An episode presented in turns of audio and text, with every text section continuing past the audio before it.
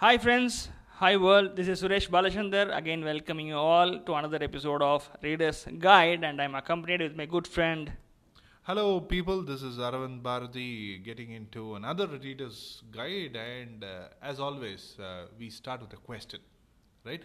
Uh, Before that question starts, uh, we welcome you again to this episode, and thank you for uh, being a good listener uh, uh, and a listener who is into reading. So that's more a very rare species in the world today. So thanks for being that kind of a species. And uh, to start with the question, Suresh. Uh, the last few weeks, I mean, this has been happening for few years, but we were just looking through a few resumes, and uh, one person uh, who is uh, who has been in service for the last 30 years, and of course, he's a chief executive officer in a company, and he's still looking out for a change and everything. When we were looking at that, uh, we looked at a stint, and uh, you could say that there are a couple of stints which are two years, three years, one year, but majority of his stint was like 11 years, 8 years, 6 years. And he's, he's been able to have a great stint in each industry. Now, when I compare that kind of a generation to what we are today, it's, it's almost considered to be uh, an inefficiency if you do not switch jobs within 18 months. Or possibly, I would say this way, no one is able to connect to a job right? Or possibly there's no passion. That's what uh, a lot of uh, hiring managers are saying today. Now, tell me, as uh, as a researcher, I would like you to tell me if there is any uh, valid research on this topic on why do millennials they never connect to a job.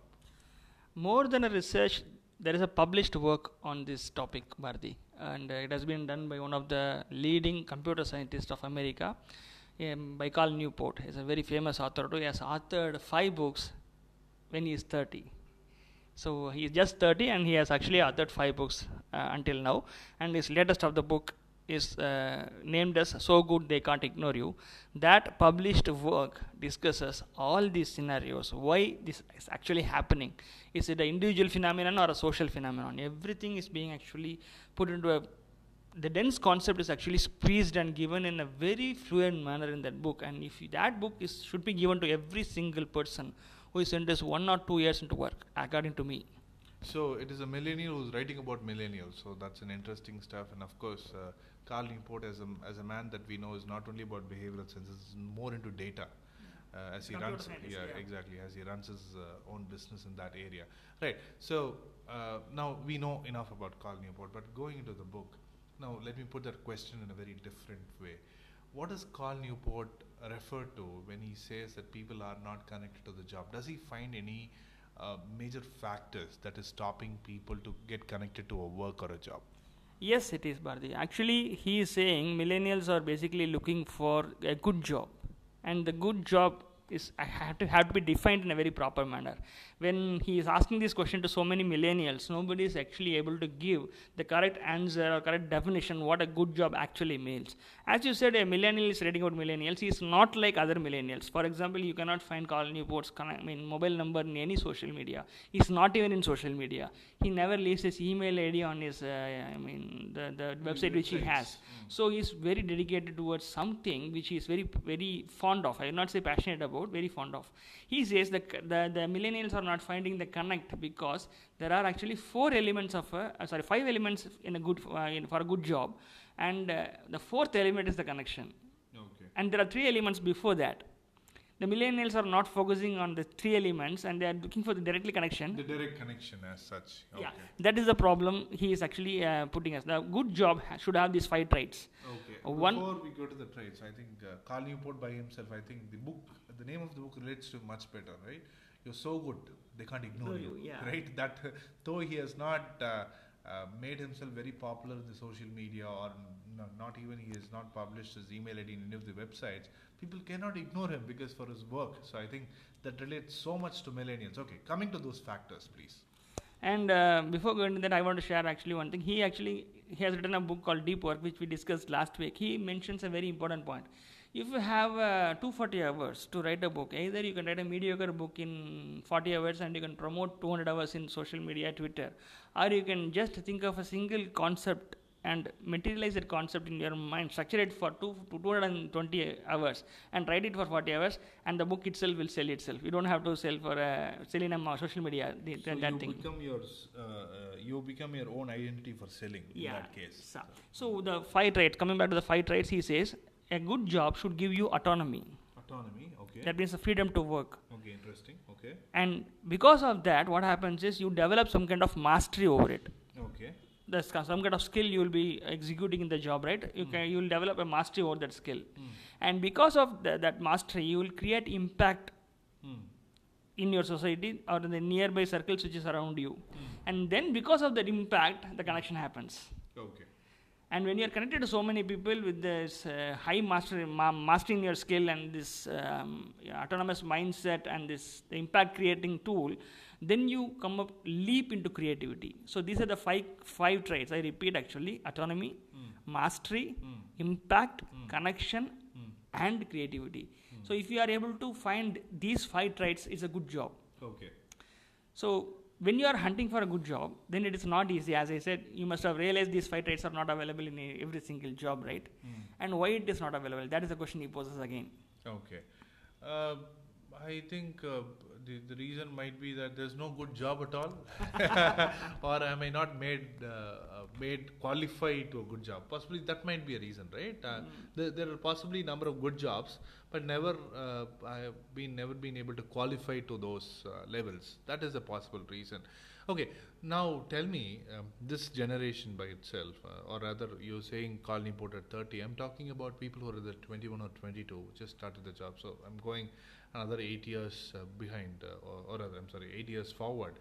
If that is the case, people very often say it's boring to do something uh, for the second time, or possibly it's it's not my cup of tea when you'll have to repeat something. Now, you are saying uh, that autonomy is the first class. When I have autonomy, will I not avoid uh, listening to others, doing the same thing again? Yeah, but the autonomy, this has a hierarchy, but this autonomy has to be created by you through your mastery. That is what he's trying to say. Most of the youngsters now is actually falling behind this trap called passion mindset. And it's a, it's a very, very. True, right? uh, I have been, that is what we have been taught in all management schools. You have to be passion driven. Come on, you can do it. passionate about what? That's that's a very big question. You might have be Steve Jobs was passionate about introducing new technologies to the masses. It's about the masses. It's about the outer world. But here people are basically more towards themselves. I don't like this job. I am not feeling the connect. There is more of this I word that is linked with the passion nowadays. It's not the traditional passion word that is contributing to the society. So basically, what happens is um, uh, you are when you are passion driven. He says Newport says you are all about yourself. It's nothing but your ego. Are you consuming or you are contributing? If you are passionate, then it's all about yourself. Then it's consuming. It's not contributing. In a job market, when will you be valued? When you are When contributing. I'm contributing. When you are not con- consuming. Eventually, exactly, right. So I should be able to contribute something. The millennials are precisely doing that. They need a good workspace, consumment. They need a good package, consumment. They need a huge, I mean, holidays. I mean, they, they, they don't work on weekends. I mean, everything is consumed. Right? There's no contribution from millennials. That is purely because you are driven by this passion hypothesis. And he says you should abandon passion hypothesis. It's all about you. Just think about the world. So when you think about the world, he says you will understand there are so many things to be done. And then you you will realize there are so many skills that you have to develop so that you can do that things to the world. So you have to adopt a craftsman mindset, mind, my mind shift. Whether I am develop, developing my skill, and because of the skill, actually I am doing something for the society. So passion is all about you, and the craftsmanship is all, all about contributing to the society. So when that happens, you will definitely drop your passion. That's what he says. Okay, so if that is the case, then what will define, what will help me do that craftsmanship? So I get a bit of autonomy uh, Yeah. to work, or possibly I, there is a lot of autonomy. you get a mastery because of that and because of the mastery you get an autonomy right? So imagine you are the in the 10 salespeople in, a- in your your, there, are, there are 10 sales pe- persons in an organization. And uh, because of this craftsmanship you have mastered the skill of sales so much. Hmm. When you say i'm going to work from my home boss your boss will say okay because he is a, no, he's not a fool to leave you or fire you for working from home because you're such a gem, a gem of a person in this company who has mastered this um, The trait or the- uh, yeah, reliably tough task of sailing, he will not let you go, right? So he'll give you the autonomy for whatever you choose because you have this mastery. So you use this craftsmanship mindset, mindset to develop the mastery and then claim your autonomy from the workspace. Okay. So if uh, I'm able to uh, get my mastery done and I also get autonomy, or possibly both of them come together, which means that I start contributing, right? Or possibly there is some kind of an effect to whatever that I'm doing. So what does Mr. Cal Newport talk about? Yeah, that is where he says then you will be developing rare and valuable skills. The skill has to be rare and valuable. So, what, for example, certain things might be rare but not valuable. Correct. Certain things might be valuable but not rare. so, it has to be a combination of rare and valuable skills. When you are into this craftsmanship mindset, you cannot help but develop these rare and valuable skills. Okay. And for that, actually, he has written a whole book called Deep Work How to Be Concentratedly, Dedicatedly Working Towards Your Skill Development. And we have discussed about that book last um, episode, uh, last episode. yes. And then he comes up with another concept called deliberate practice. Deliberate practice. Yeah. Okay. So when, while you are practicing this craftsmanship, you have to practice in a certain different manner. The regular practice won't help. Okay. So this deliberate practice have four steps. You have to choose an area, choose a skill. You have to compartmentalize those skills. For example, if you are into public speaking, public speaking is a single skill that involves so many uh, different uh, divisions, right? Voice and intonation is there, your body language is there, the psychological aspect of having no stage fear is there, then the content uh, generation is there. So he says, find out which is the most difficult for you, which is actually bothering you more, Hmm. and practice that for larger amount of your time. For example, if you are practicing public speaking for one hour, if voice and intonation is my problem, you should be practicing that for 40 minutes. Hmm. Rest of them can have only 20, 10, 10 minutes. That's enough. So this has to have 40 minutes, and that you have to select the time frame for that difficult task of the skill which you are trying to master. And then he says fourth step is you have to have a critical feedback loop. Okay. You should actually ask how you are performing every single week or every every fortnight so that you can know how you can actually base. So that's the second step. Because of this craftsmanship, you will be developing a rare and valuable skill. Okay. So if I'm able to do that, then uh, what what helps me create uh, my own career is the next question, right? Fantastic. Yeah. So I have to build a career. I need to have a clarity in my career. How do I build my brand? There's a lot of questions. How does this help? So what happens is he is basically decoding a psychological thing. So traits is the base of your skills. Skills is the base of your job. People are more focused on the job, right? So if you have one skill, you can do multiple jobs. If you are good at engineer, I mean uh, soft skill, I mean uh, software, you can be a social media marketer as well as a coder. So it depends upon which job you are taking upon, depending on your high paying and uh, rare and valuable skill, right? So he says this gives you control it's, it's another word for autonomy. So for control, what what you need to do is you have to have a career capital of more skills. For example, a bank has a capital to so that it readily lends for a loan when you need a business, right? Correct. Likewise, you have to have a career capital when you think that I'm going to go, go on my own.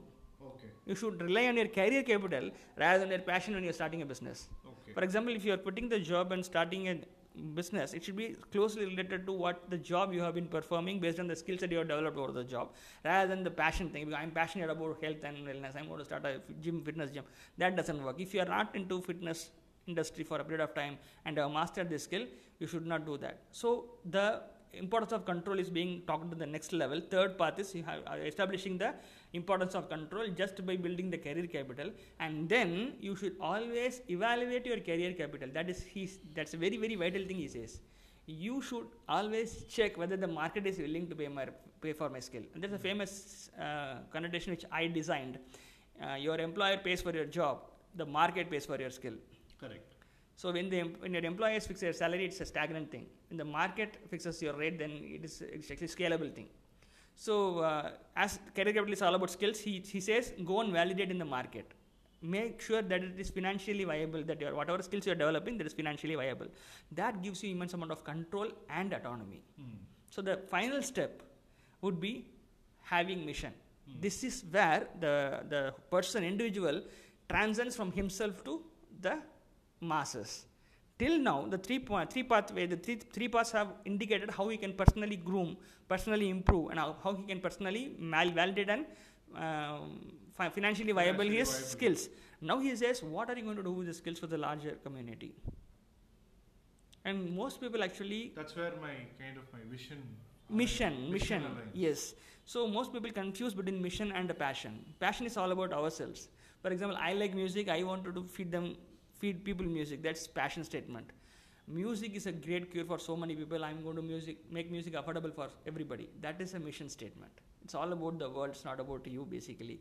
So you develop a mission because you have a career capital and you can always convert that career capital into your real capital of money.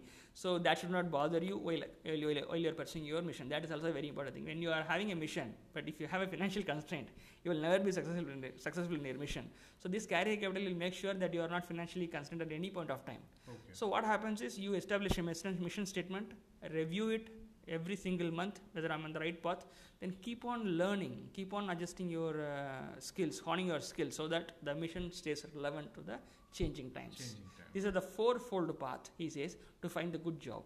Okay, so if I'm able to do that, then uh, whatever that you're talking about, my connecting to the job happens automatically. you connect to the world, that automatically connects you to the Connects job. you to the job, right? So that, that the connectivity or the liking towards every day, every task, every feeling of contribution, right? contribution becomes higher.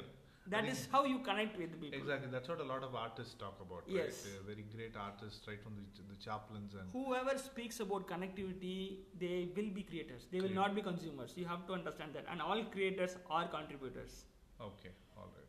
So in that case, I think we we've kind of uh, lived in all this, and also when that creativity comes in, once you have the mastery, then when you are able to connect, um, you know, once you have the mastery, you are already creating an impact or an effect, and when, once you have done that, then you're already uh, creating your own web of things, which is your connectivity. And once you are there, then you are all all your own. You can create your own uh, rules into that industry. uh, Exactly, exactly. yes. So that is what a lot of people have done.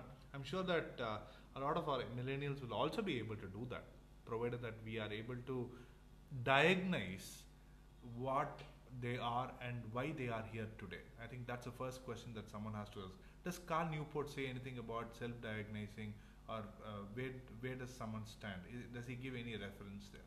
no basically what he says is i mean don't go so metaphysical he says what are the skills that you are having because when you are we are talking about a job market so are you capable to solve anything Okay.